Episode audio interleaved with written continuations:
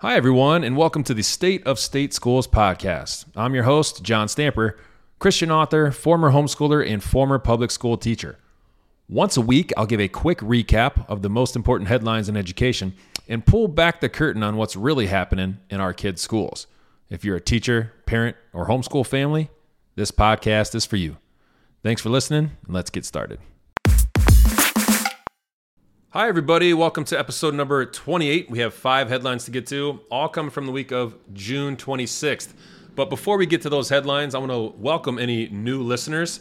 Um, and I want to briefly introduce myself. My name is John Stamper. I'm a former homeschooler and a former public and private school teacher of 13 years. I'm also the author of Conflicted Pulling Back the Curtain on Public Education. You can find that book on Amazon and on masterbooks.com backslash conflicted. Uh, I believe that my homeschooling background, coupled with my teaching experiences, especially in Chicago public schools, uh, I believe that provides a unique perspective that parents and teachers would be interested in hearing. Uh, if you want to know a little bit more about me, you can go back to the introduction episode on my podcast, which you can find on Spotify and Apple Podcasts, also on YouTube. Uh, so, welcome, and uh, here are the headlines for this week.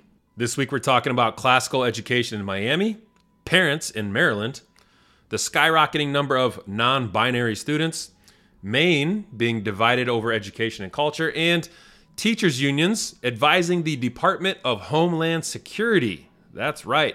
Headline number one Randi Weingarten is the head of the American Federation of Teachers, the AFT, which is the second largest teachers' union in America second only to the NEA.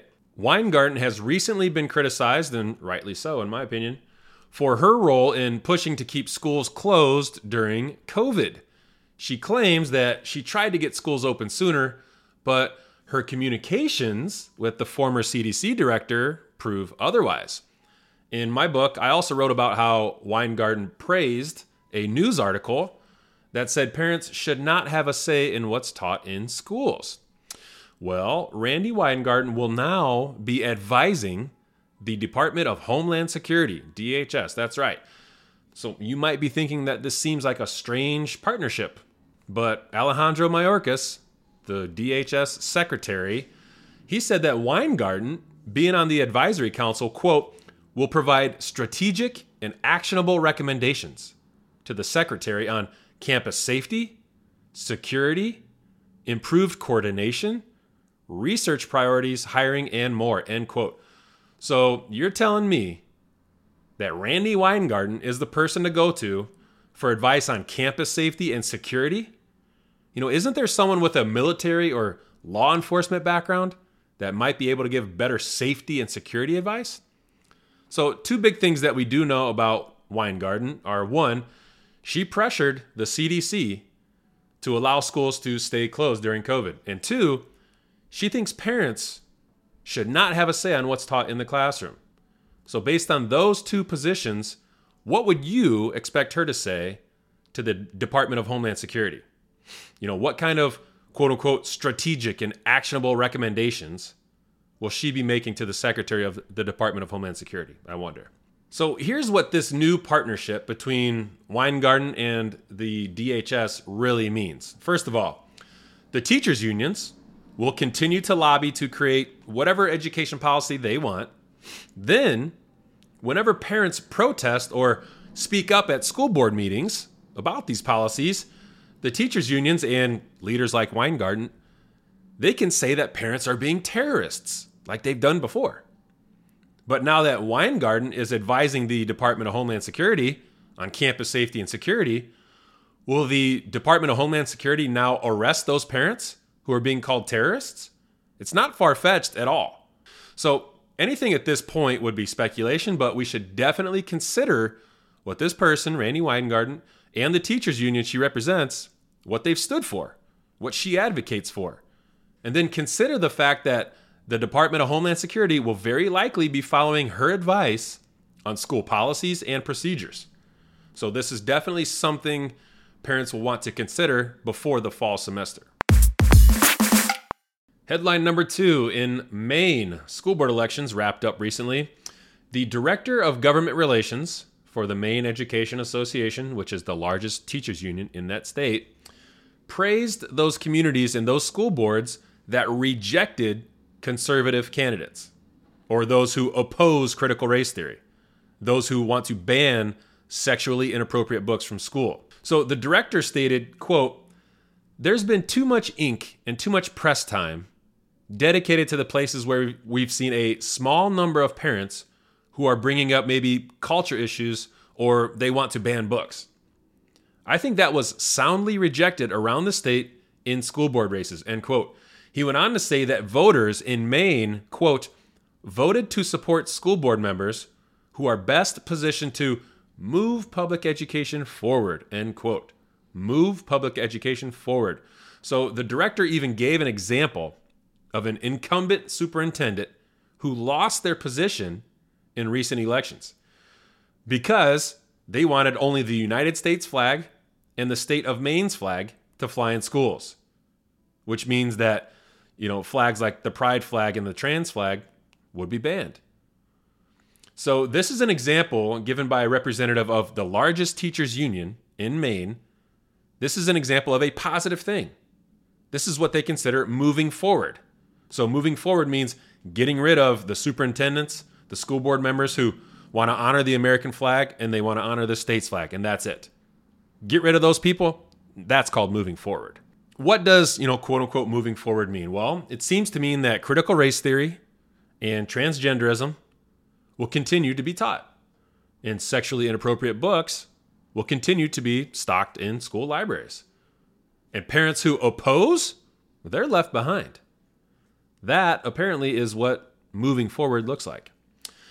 However, I say all the time that not all schools are the same, and not all schools are on board with woke curriculum. For example, the Hermon Public School District in Maine elected a slew of conservative candidates who oppose teaching critical race theory, and they oppose sexualizing children in public schools. So this took place in Maine, but what does this mean for families around the country in Indiana, Arizona, or South Dakota? Well, my opinion is that we will continue to see this kind of divide across the country. Some school districts will support critical race theory and gender ideology, and other school districts will oppose it. As passionate as you are in your beliefs, the other side is equally as passionate about theirs. Unfortunately, on these heated topics, there's not much middle ground to agree on. So, the bottom line is it'll be up to parents to know the difference, as it should be. Headline number three In New Jersey, the number of public school students who identify as non binary has increased over 4,000% in the last three years. According to the New Jersey Department of Education, in 2020, just 16 students in the entire state identified as non binary.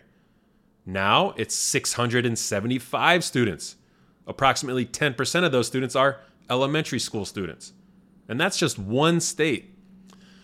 On a recent episode, I mentioned poll data that claimed up to 25% of Gen Z identifies as LGBTQ.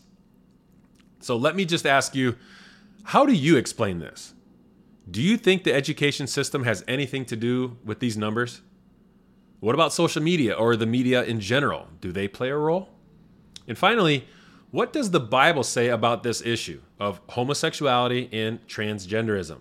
Something to think about.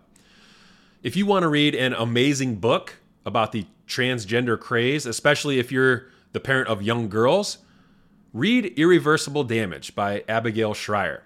She points out how social media and friend groups are directly related to the increase in the number of young people who say they're trans. So if you do get the book, read it all the way through because you do not want to miss the sections near the end where she discusses the experiences of people who've undergone sex change surgeries. Many of these stories are so horrifying and barbaric and heartbreaking, it's mind blowing to think that we allow this to happen in the United States of America. Headline number four comes from Montgomery County in Maryland. You may remember that Montgomery County was in the news earlier this year because they saw a 582% increase in the number of students identifying as non binary. similar to what we just talked about in New Jersey. The school district even announced their plans to implement more LGBTQ inclusive materials into their English curriculum. So, when some families said that they wanted to opt their children out of that LGBTQ curriculum, the school district pushed back with their policy that says families, quote, may not choose to opt out of engaging with any instructional materials other than family life and human sexuality unit of instruction, which is specifically permitted by Maryland law. As such, teachers will not send home letters to inform families when inclusive books are read in the future, end quote. So parents can opt their kids out of the human sexuality unit, but whenever a LGBTQ book is read in class, parents cannot opt their kids out. And they'll not even be told about it. Well, earlier this week, hundreds of Christian and Muslim parents in the community protested outside the offices of Montgomery County Public Schools. They protested for the right to control what their kids are learning in school. So, on one side of the protest were parents who wanted the ability to opt their children out of the school's LGBTQ curriculum. On the other side of the protest were parents who say that if you shield a child from sensitive LGBTQ materials, then those children will not be prepared for the real world. So one parent who wanted the ability to opt out said, quote, "No one thinks that our kids can turn gay by reading a book. What we're asserting is that children are best learning about these sort of tricky, sticky subjects from their parents. And their parents should have a right to determine how their kids are first introduced to this, end quote. The school is also taking heat for allegedly holding a school board meeting that was invite only and not open to the public. And during that school board meeting, parents spoke out against the sexually inappropriate cur- curriculum by saying, quote, introducing sexual behavior and preference at an early age raises legitimate concerns for us parents. Where's the respect? Or does inclusion and respect only apply to a specific group? End quote. So, to sum things up, Montgomery County is the largest school district in the state of Maryland and perhaps the wealthiest. So, while this situation may not represent every community across the country, it's a good example of what can easily happen anywhere, where school boards and parents are playing a game of cultural tug of war and kids are the rope. Headline number five this is a positive one. Florida's largest school district, Miami Dade County, is considering offering their students a classical education in the near future. It's an idea that's in the early stages and it wouldn't take place for a year or two if agreed upon, but board members have until October to decide whether or not this would even be feasible. So the idea is that parents could opt in to a classical curriculum if they want it. So, what's the difference between a classical education and a progressive education? Well, generally speaking, a classical education focuses on traditional subjects like math, science, civics, and classical literature. Progressive education, which is what most of our public schools are providing right now, focuses more on current issues like social reform or cultural issues. So there are examples throughout history of what happens when a country removes their traditional classical education and implements a more social, cultural, or political education. I discussed this topic in chapter 8 of my book and also in episode 16 of this podcast called Dangerous Parallels. But here are just a few examples of countries that removed traditional education and implemented a progressive curriculum. So, first of all, the education system in the USSR under Vladimir Lenin, they implemented new history and focused on politics. Lenin famously uh, stated that kindergarten classes were the sprouts of communism. Similarly, the education system in Germany under Hitler focused on new history, sports, and racial science. Hitler stated about children, quote, if the older generation cannot get accustomed to us, then we shall take their children away from them and rear them as needful to the fatherland. End quote. In communist China, Mao shut down schools and colleges during a cultural revolution. And while schools were shut down, he implemented an entirely new curriculum focusing on activism and politics. Sensing a trend here. In Cambodia, under Pol Pot, teachers were rewarded for promoting communism in the classroom. And in North Korea, teachers meet regularly with officials to discuss which political policies must be implemented in schools. So, history is a great teacher, it's a great roadmap. We can learn from these education systems that emphasize politics, they emphasized social issues and cultural issues, and they all but removed core subjects like math, science, classic literature. So, history shows that when you remove traditional classical education and you implement a new social political education, it's a recipe for disaster. That's why I love to hear about schools in America returning to a classical education, emphasizing the core subjects, emphasizing truth, virtue, beauty, and tradition. Now, whether that's in a public school, a private school, or homeschool, I believe education in this country needs to return to classical education. And that's all I have for you this week. That's the state uh, state schools. Take care.